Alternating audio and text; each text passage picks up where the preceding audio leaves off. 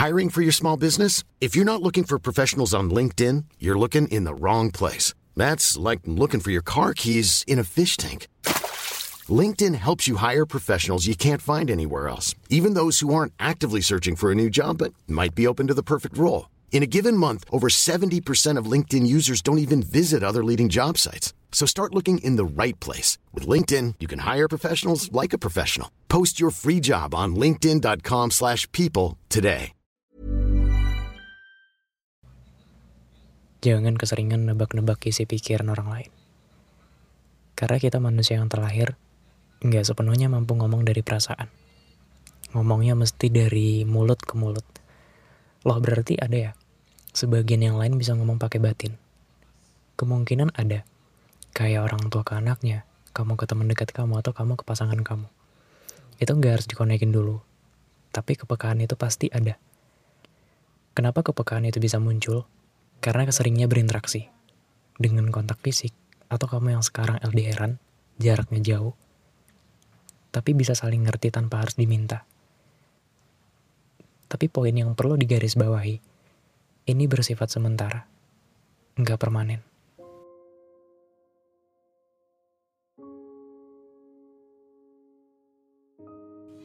Contoh kasus ada seorang cewek yang punya pacar. Karena dua manusia ini nggak mungkin punya kepribadian yang sama terus. Dan pastinya kondisi dalam otak mereka itu berbeda. Gak akan sama. Next, pada suatu problem yang ngebuat hubungan mereka retak. Mengakibatkan mereka harus jarang atau bahkan nggak komunikasi satu sama lain. Nah, karena kurangnya komunikasi, si cewek udah overthinking duluan. Kayak pasti doi selingkuh atau biasanya jam segini dia ngabarin, ini kok enggak ya? Atau kasus yang lain deh. Posisinya sama, berantem gitu. Pokoknya salah satu atau keduanya itu saling nebak, kayak kamu yang kehilangan jaringan internet, terus nyari-nyari sinyal biar nyambung. Uh, atau malu buat bilang kangen, berharap doi duluan yang bilang kangen. Bilang maaf, bilang ini, bilang itu. Ini termasuk perbuatan yang harus dihindari ya nebak-nebak isi pikiran orang lain. Dia begini gak ya? Dia tingkahnya begini, pasti lagi mikirin ini. Karena hal itu belum tentu sesuai dengan pikiran kamu. Hal itu belum tentu sesuai dengan pikiran kamu. Kamu bukan sosok yang terlahir untuk nyetir pikiran orang lain. Ini yang paling sering terjadi kan, ketika posisinya emang saling kenal, akrab, kayak pacaran tadi Kenapa setiap harinya itu berantem? Karena ya selalu menebak pikiran pasangan kita. Kenapa nggak nanya langsung? Kenapa sesuatu yang kusut di pikiran kita nggak dikomunikasikan dulu? Selalu bermain dengan pikiran yang nggak sejalan sama perasaan.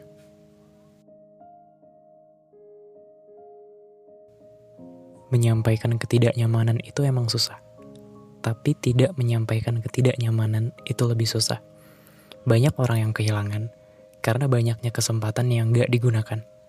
Ketika kamu menjadi sosok yang selalu menghindari pertikaian, berantem, itu akan ngebuat permasalahannya makin besar. Tanda kutipnya, takut orangnya jadi marah, kecewa, atau takut kalau nanti kalau ngomong begini nantinya jadi berantem. Ujung-ujungnya ya silent treatment. Aku sering banget ngasih pesan ini ke kamu untuk jauhi orang-orang yang sama sekali nggak ada kontribusinya di kehidupan kamu. Lebih baik kamu kehilangan satu orang, meskipun kamu nganggapnya itu orang terbaik. Tapi tanda kutip harus yang di, uh, yang digarisbawahi, ingat kalau emang orang itu terbaik. Harusnya dia memberikan waktu, kesempatan, ruang untuk kamu ngomong, untuk menyampaikan ketidaknyamanan kamu. Ini berlaku untuk semua hubungan, pertemanan, percintaan, atau keluarga. Ketika kamu punya undang-undang yang sebenarnya, itu harus dibahas. Tapi kamu memilih untuk diam. Percaya deh, itu bakal ngebunuh karakternya kamu. Ngebunuh kepribadiannya kamu. Bagus kalau silent treatment kepada mereka yang punya tingkat kepekaan yang tinggi, sensitif. Tapi silent treatment gak akan berlaku untuk orang yang katakanlah hal itu emang harus diomongin, didiskusikan.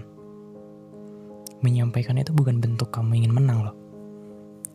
Kamu manusia terbatas yang setiap harinya diperlihatkan hal-hal menarik dari dunia ini. Kamu punya telinga, punya mata. Dan ketika kamu melihat sesuatu yang menarik, itu bakal kamu ingat sampai pulang ke rumah nanti. Memang kapasitas otak manusia itu tidak terbatas. Tapi kita butuh space. Ibarat kalau handphone, butuh recovery. Dipulihin. Ada sesuatu yang mengganjal harus dikeluarin. Dan yang lainnya baru bisa masuk.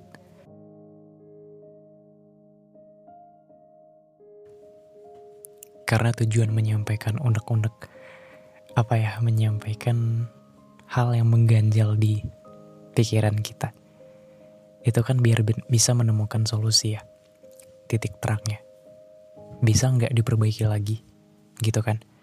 Pastinya kamu punya unek-unek dan itu disebabkan oleh orang tersebut kan. Nah unek-unek tadi terlalu berat untuk kamu tampung seorang diri. Apalagi kalau koneksinya deket. Hubungannya nggak jauh-jauh banget. Udah saling kenal. Harusnya disampaikan. Biar unek-uneknya clear. Ketika kamu sudah menyampaikan unek-unek tadi, kamu harus siap dengan dua kemungkinan ini. Yang pertama, dia setuju dan mau memperbaiki. Yang kedua, dia memilih untuk menjauh. Memang berat rasanya kalau orang yang kita rasa spesial ternyata menjauh. Hilang dari lingkaran yang udah kita buat. Tapi ya mau gimana lagi, demi menjaga kewarasan, dan asumsi-asumsi yang belum tentu benar. Lebih baik kehilangan daripada bertahan, tapi ngebuat kita jadi pemegang masalah itu sendiri.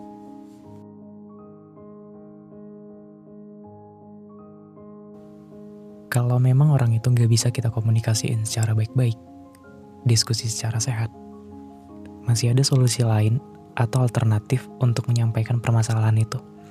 Unek-unek tadi, silent treatment gak baik dan kita sudah mencoba dengan komunikasi, tetap tidak berjalan dengan bagus. Kita harus mengubah bagaimana caranya kita bersikap dengan orang tersebut. Kita harus menjadi pribadi yang lebih beda, pribadi yang tidak gampang hancur, pribadi yang tidak gampang nangis, dan pribadi yang tidak mudah untuk ditindas.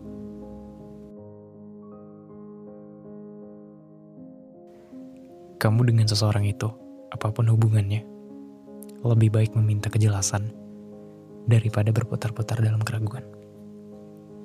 Oke, cara mengubah seseorang atau pasangan adalah dengan gak ada nothing.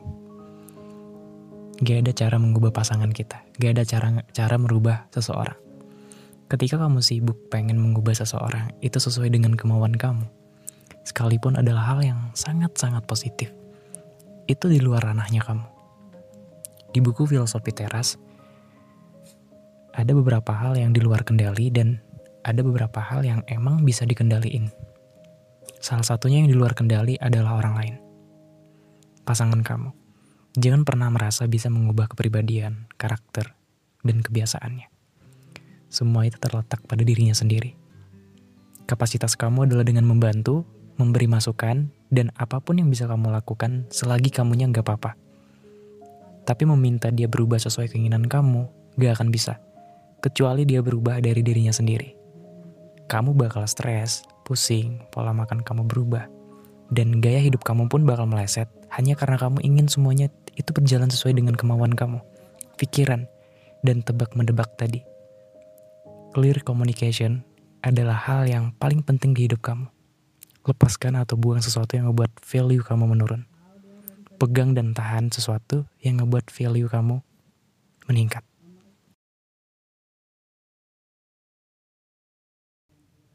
Jika podcast ini bermanfaat, follow, like, dan share ke teman kamu. Episode berikutnya akan lebih menarik. Jadi, nantikan episodenya. See you next time. Bye-bye.